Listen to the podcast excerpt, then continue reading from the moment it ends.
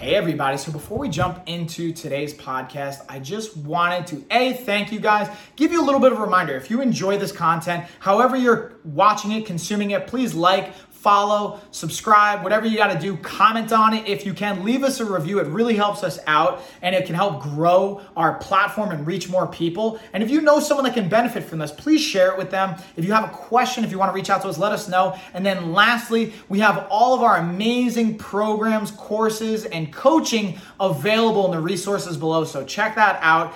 Definitely take advantage of it. We have everything from free options all the way up to paid programs and everything in between to fit pretty much anyone's budget and it's just a matter of how customized it's going to be based on the price point. So there's really something for everybody. Thank you guys. Let's get on into the episode. Into today. Yeah, fighters, what's going on, everybody? Another episode of the Life of a Fighter podcast. Before we jump into today's podcast, this episode and every episode is brought to you by the Life of a Fighter website. We have all of our awesome content on there from our fitness nutrition vault to our free blog content to the podcast articles to YouTube videos and all that fun stuff. We also have our shop where you can check out all of our awesome products and services and get access to things that you normally wouldn't get access to. We have our awesome clothing line. You can check that out at LOF clothing.com. We also have a link on our main website.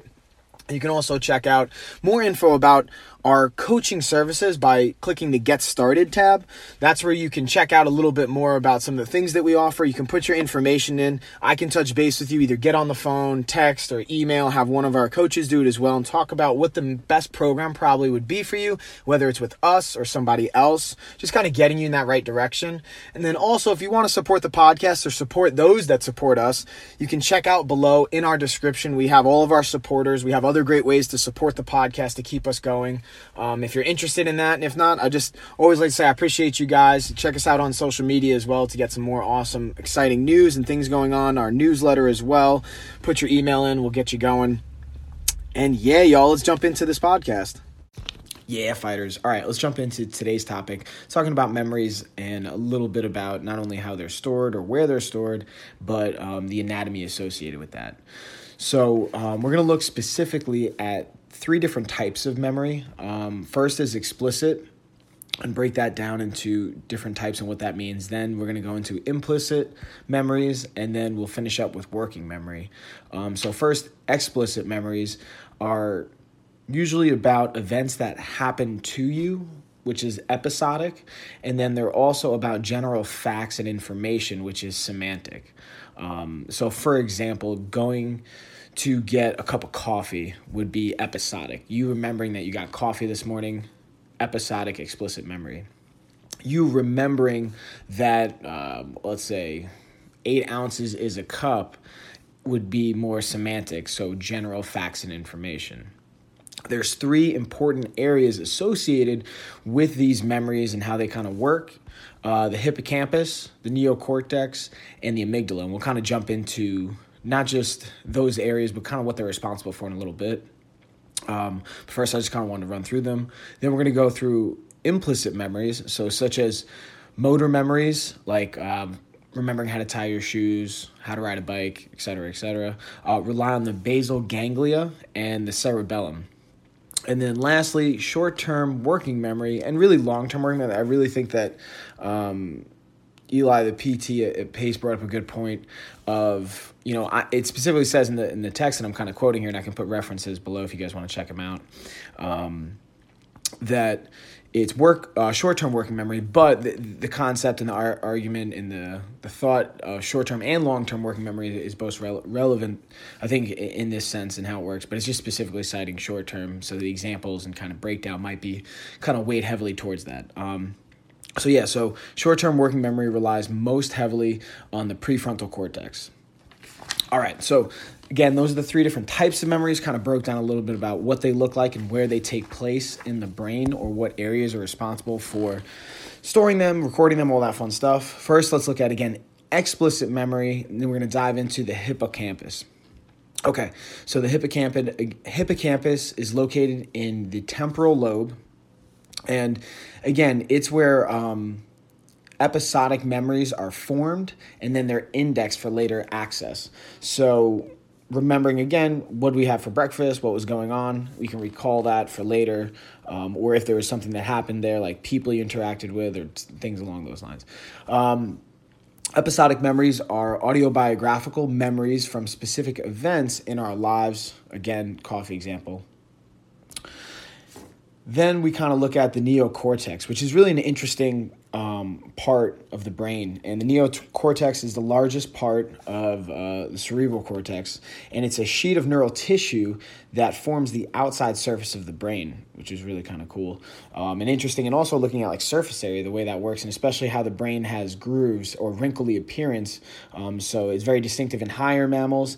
And it's actually been um, the most recent part of the brain to evolve. Wait, no, I'm actually, I think I'm jumping ahead, honestly, guys. I got a little excited. I'm not gonna lie. Jumping back to my notes, I'm gonna make sure. Um, i think I messed that up. So uh, it might actually be the cerebellum. Wait, wait for it. No, I lied. It's the prefrontal cortex. Yeah, obviously. Okay, I should have known that. All right, y'all. So we're just gonna keep that in there too, because I think it's you know it's funny, and uh, I like to be transparent that I have notes and uh, everything's not coming off memory. Anyways, so neocortex, it's again kind of like uh, uh, neural tissue on the outside of the brain, and it's also involved in higher functions such as sensory perception, general uh, or generation of motor commands, and spatial reasoning, and even language. Um, so communicating, for example, um, we're, we're going to get coffee. Um, not only being able to communicate that as part of this, but also just the layout, spatial reasoning, like getting your um, hand to your mouth, uh, things like that. Neocortex. And the other piece to it is that um, there's a transfer of hippocampus memory, what's kind of being stored there, transferred over to neocortex as general knowledge. So things like knowing that coffee provides energy or that caffeine jolt is being transferred over from the hippocampus to the neocortex and, and utilized. So it's interesting how, again, pieces of the brain tie in for different phases. And it's interesting to think it's almost like a, a protection or a defense mechanism so that if one area gets damaged there's still other areas that can operate and they're they're not necessarily I mean they're relying upon one another but they can still individually operate so pieces can still be there. And and I'm sure diving into other studies and texts, there's ways to like again neuroplasticity reroute the brain and take advantage of other areas that may not be working properly. So it's, it's really interesting again looking at how this all gets laid out and um, utilized Anyways, so let's jump into the last part for explicit memory, looking looking at the amygdala. And the amygdala is a very small or smaller uh, almond-shaped structure in the brain's temporal lobe. So again, going temporal lobe attaches emotional significance to memories. So, joy on your birthday when a situation happens is particularly important because strong emotional memories are difficult to forget. So, again, kind of another tie in to a creative, not creative, or an interesting way the brain um, kind of works and how it brings in another piece to help with um, either strengthening a memory or making it more lasting, which for most times I'm sure in, primitive senses was an evolutionary benefit. So you can remember, hey, it was really upsetting when you know this situation happens. So I'm never gonna have that happen again. Um, anyways, whatever. Or really exciting when this happens, like, oh man, food's amazing. I'm gonna remember where I got this food.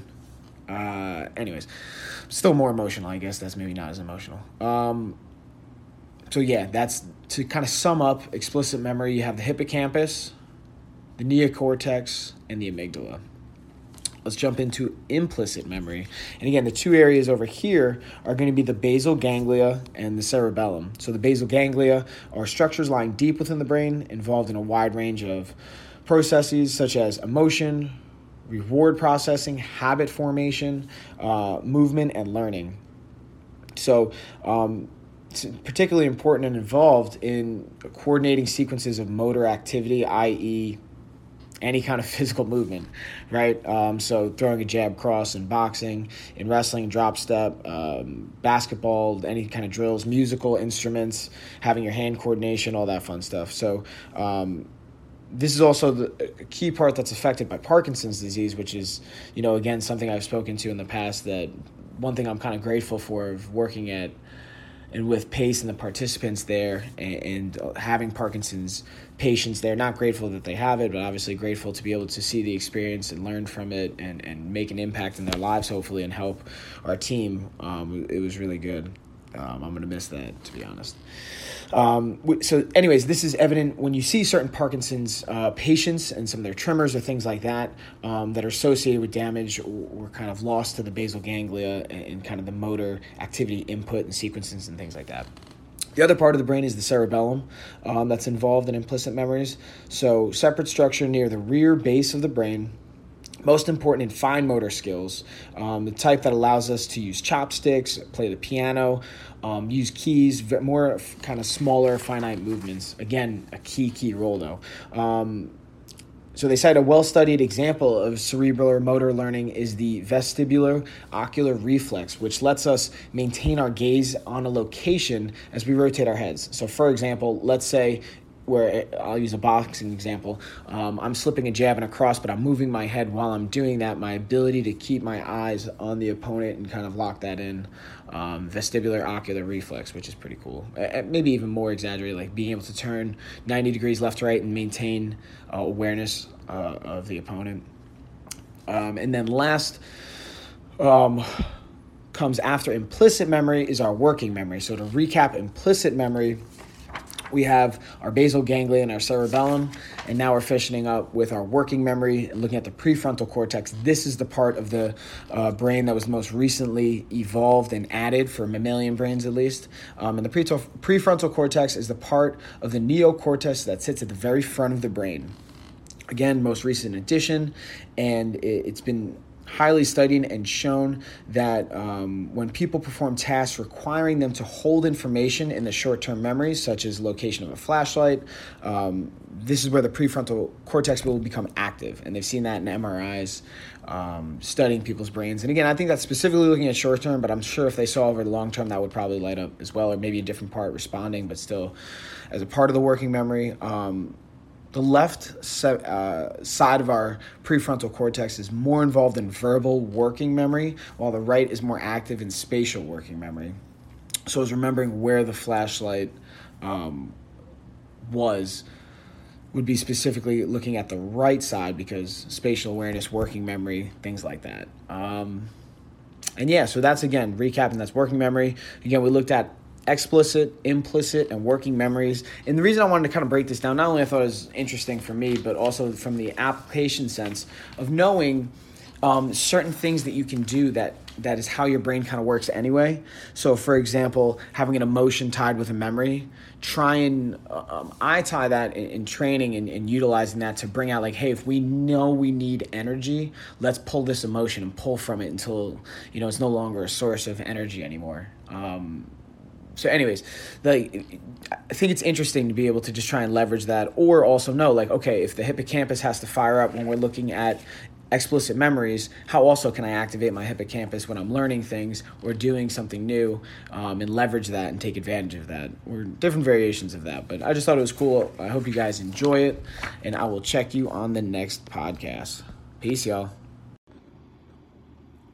So I just wanted to say thank you guys again for watching, listening, consuming that episode. If you guys enjoyed it and you haven't already, please like, uh, please comment. If you haven't reviewed, please leave a review. If you haven't followed or subscribed, please do that as well. Again, it tremendously helps us out. And then just a quick reminder if you guys want more resources, we have them below. We have our programs, everything from free all the way up to paid and kind of everything in between.